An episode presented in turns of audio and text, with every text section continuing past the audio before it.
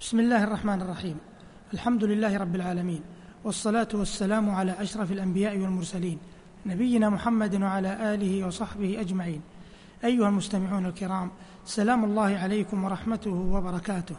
أما بعد فإن الحديث في هذه الحلقة وحلقات أربع آتية سيكون حول الهجرة والدروس والفوائد المستفادة منها بإذن الله تعالى. معاشر المستمعين الكرام لقد بعث الله محمدا عليه الصلاة والسلام بدعوة تملأ القلوب نورا وتشرق بها العقول رشدا فسابق إلى قبولها رجال عقلاء ونساء فاضلات وصبيان لا زالوا على فطرة الله. وبقيت سائرة في شيء من الخفاء وكفار قريش لا يلقون لها بالا حتى أخذ رسول الله صلى الله عليه وسلم يقرع بها الأسماع في المجامع.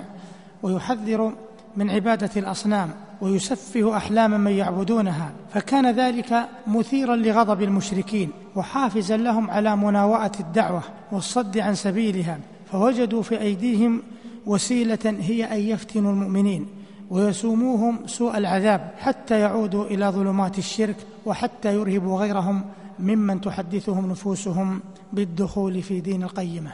أما المسلمون فمنهم من كانت له قوة من نحو عشيرة أو حلفاء يكفون عنهم كل يد تمتد إليه بأذى ومنهم المستضعفون وهؤلاء هم الذين وصلت إليهم أيدي المشركين وبلغوا في تعذيبهم كل مبلغ ومن هؤلاء من يناله العذاب من أقرب الناس إليه نسبا.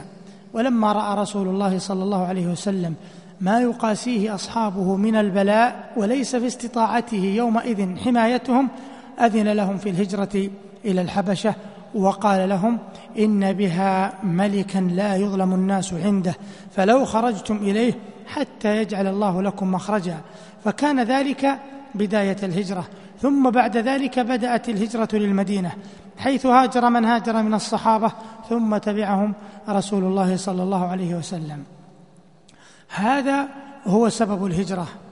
أما سبب التأريخ بها فقد كتب أبو موسى الأشعري إلى عمر بن الخطاب كتابا يقول فيه إنه يأتينا منك كتب ليس لها تاريخ. فجمع عمر الناس يستطلع رأيهم فيما يكون به الهجر التأريخ الهجري التأريخ عموما. فقال بعضهم أرخ بالمبعث. وقال بعضهم أرخ بالهجرة. فقال عمر الهجرة فرقت بين الحق والباطل فأرخوا بها. وهذا فيه إشارة إلى المزية التي استحقت به الهجرة أن تكون مبدأ التاريخ العام حيث أقبل الناس بعدها إلى الإسلام جهرة لا يخشون إلا رب العالمين. أيها الأحبة يستفاد من الهجرة الشريفة دروس عظيمة ويستخلص منها فوائد جمة ويلحظ فيها حكم باهرة يفيد منها الأفراد وتفيد منها الأمة بعامة وذلك في شتى مجالات الحياة. ومن تلك الدروس والفوائد والحكم ما يلي. اولا ضرورة الجمع بين التوكل على الله والأخذ بالأسباب. فالتوكل في لسان الشرع يراد به توجه القلب إلى الله حال العمل واستمداد المعونة منه والاعتماد عليه وحده فذلك هو سر التوكل وحقيقته. والذي يحقق التوكل هو القيام بالأسباب المأمور بها. فمن عطلها لم يصح توكله فلم يكن التوكل داعية إلى البطالة أو الإقلال من العمل بل لقد كان له الأثر العظيم في إقدام عظماء الرجال على جلائل الأعمال التي يسبق إلى ظنونهم أن استطاعتهم وما لديهم من الأعمال الحاضرة يقصران عن إدراكها. ذلك أن التوكل من أقوى الأسباب في حصول المراد ودفع المكروه بل هو أقواها. فاعتماد القلب على الله عز وجل يستأصل جراثيم اليأس ويجتث منابت الكسل ويشد ظهر ظهر الأمل الذي يلج به الساعي أغوار البحار العميقة ويقارع به السباع الضارية في فلواتها. هذا ولرسول الله صلى الله عليه وسلم القدح المعلى والنصيب الأوفى من هذا المعنى. فلا يعرف بشر أحق بنصر الله وأجدر بتأييده من هذا الرسول الذي لاقى في جنب الله ما لاقى. ومع ذلك فإن استحقاق التأييد الأعلى لا يعني التفريط قيد أنمله في استجماع أسبابه وتوفير وسائله. ومن ثم فإن رسول الله صلى الله عليه وسلم أحكم خطة هجرته وأعد لكل فرض عدته ولم يدع في حسبانه مكانا للحظوظ العمياء ثم توكل بعد ذلك على من بيده ملكوت كل شيء. وكثيرا ما يرتب الإنسان مقدمات النصر ترتيبا حسنا ثم يجيء عون أعلى يجعل هذا النصر مضاعف الثمار. ولقد جرت هجرة رسول الله صلى الله عليه وسلم من مكة إلى المدينة على هذا الغرار. فقد استبقى معه أبا بكر وعلي رضي الله عنهما وأذن لسائر المؤمنين بتقدمه إلى المدينة فأومع إلى أبي بكر وأشار إليه فقال له عليه الصلاة والسلام قال لا تعجل لعل الله أن يجعل لك صاحبا. وأحس أبو بكر وهو المعي لأن الرسول صلى الله عليه وسلم يعني نفسه بهذا الرد فابتاع راحلتين فحبسهما في داره يعلفهما إعدادا لذلك الأمر. أما علي رضي الله عنه فقد هيأه الرسول صلى الله عليه وسلم لدور خاص يؤديه في هذه المغامرة المحفوفة بالأخطار ألا وهي مبيته في مكان النبي صلى الله عليه وسلم إذا أراد الخروج إلى المدينة.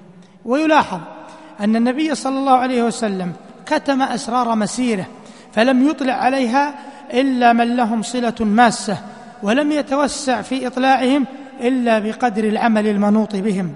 ثم إنه استأجر خبيرا بطريق الصحراء ليستعين بخبرته على مغالبة المطالبين وهو عبد الله ابن أريقط الليثي وكان هاديا خريتا ماهرا بالطريق وكان على دين قومه قريش فأمناه على ذلك وسلم إليه راحلتيهما ووعده في غير ثور بعد ثلاث ومع هذه الأسباب.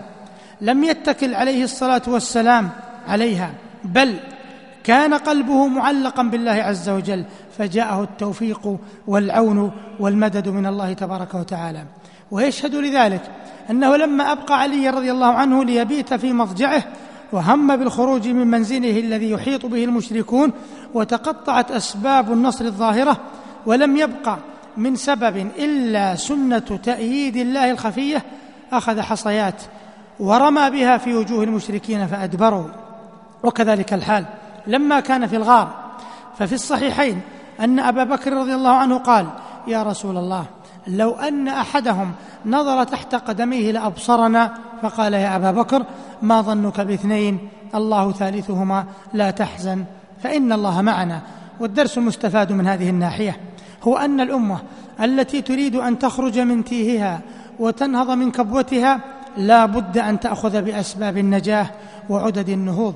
ثم تنطوي قلوبها على سراج من التوكل على الله وأعظم التوكل على الله التوكل عليه عز وجل في طلب الهداية وتجريد التوحيد ومتابعة الرسول وجهاد أهل الباطل وحصول ما يحبه الله ويرضاه من الإيمان واليقين والعلم والدعوة فهذا توكل الرسل وخاصة أتباعهم. وما اقترن العزم الصحيح بالتوكل على من بيده ملكوت كل شيء إلا كانت العاقبة رشدا وفلاحا فإذا عزمت فتوكل على الله إن الله يحب المتوكلين. وما جمع قوم بين الأخذ بالأسباب وقوة التوكل على الله إلا أحرزوا الكفاية لأن يعيشوا أعزة سعداء. أيها المستمعون الكرام إلى هنا ينتهي وقت هذه الحلقة وللحديث صلة إن شاء الله تعالى والسلام عليكم ورحمة الله وبركاته.